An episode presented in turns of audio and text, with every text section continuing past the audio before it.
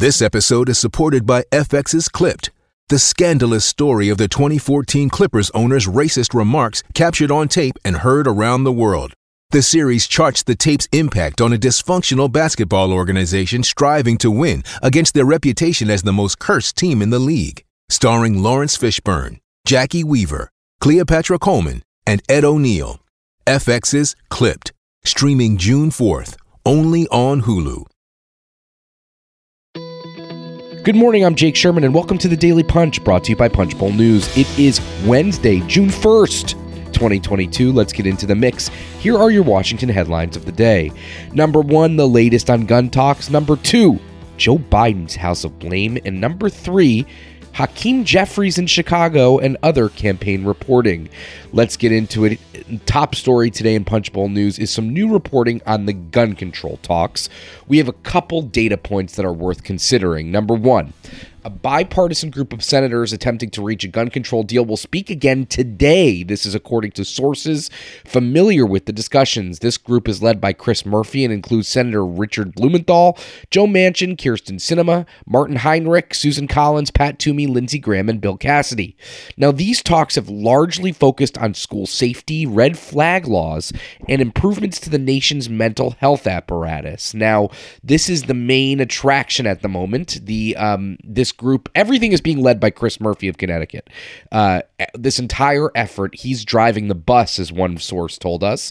Um, this red flag proposal that they're discussing here would provide federal grant money to incentivize states to set up their own programs. Sources involved in the negotiations say interest in reaching a compromise remains genuine on both sides, although there's serious obstacles to getting to that. Number two, John Cornyn is also holding separate discussions with Murphy a replay of what they did last summer during unsuccessful talks at expanding background checks on gun sales.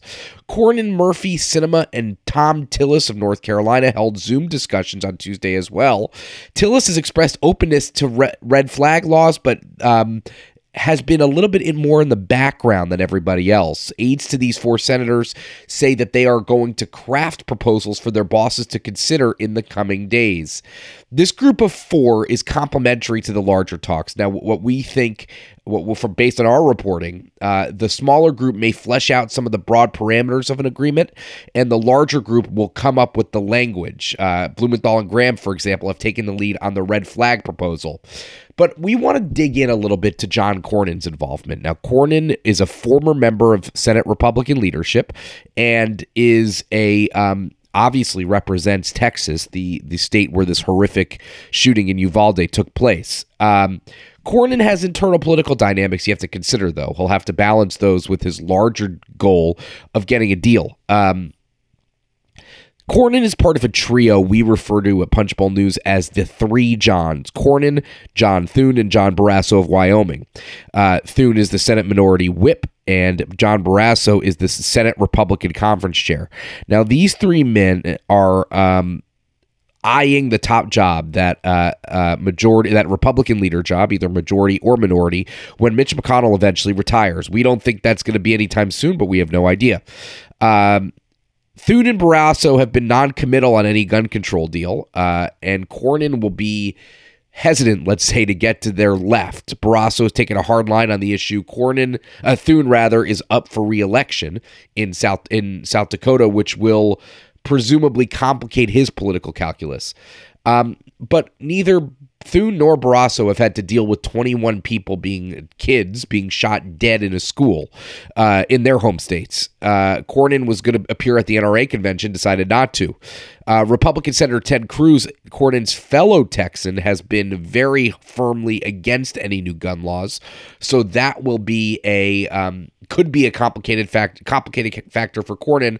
Although I'm not really sure, to be honest with you, that Cornyn's watching what Cruz does and is is terribly interested in it. To be frank, um, so Cornyn will only support, and this is based on our reporting, a, a, proposal that will get 20 to 25 Senate Republicans or more. Cornyn isn't just doing this to do to to just talk. We're not we're not sure there is a proposal that will get that many Republican votes, but we'll have to see where this ends up.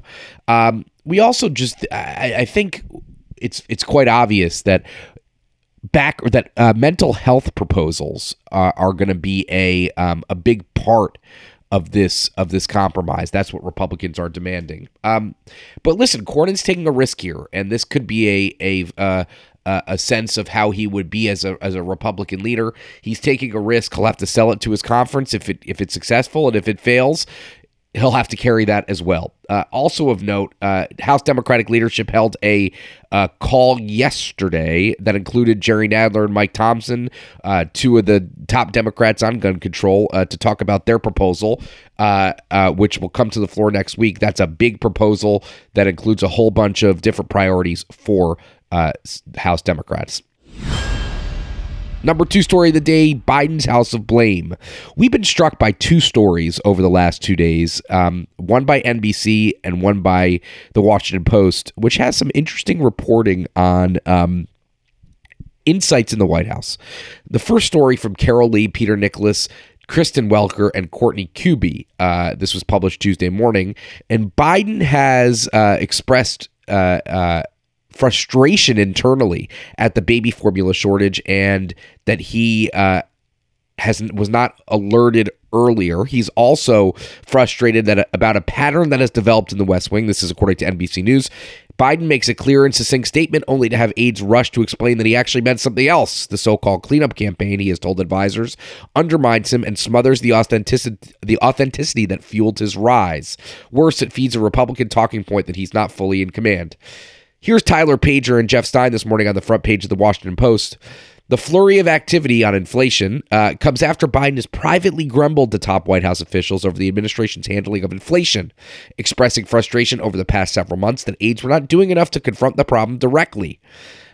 Now, put these two together, and it is just stunning how people in the White House have been um, sniping at each other and um, blaming each other. Now, two things to think about here. The well, number one, these stories don't happen randomly. Um, uh, the president's at 30 or 40% approval rating. Every White House leaks, and there's always internal blame, but there's always aides turning on each other. We saw this in the Trump White House, God, every day. Number two, there's clearly palpable frustration in the White House when it comes to these two very tough issues the baby formula issue and the inflation issue. Um, but it's just interesting to see that there's blame and there's finger pointing internally. Speaking of blame, Janet Yellen told CNN's Wolf Blitzer yesterday that she was wrong in saying inflation would be transitory. So, a lot of blame going on in the Biden White House right now.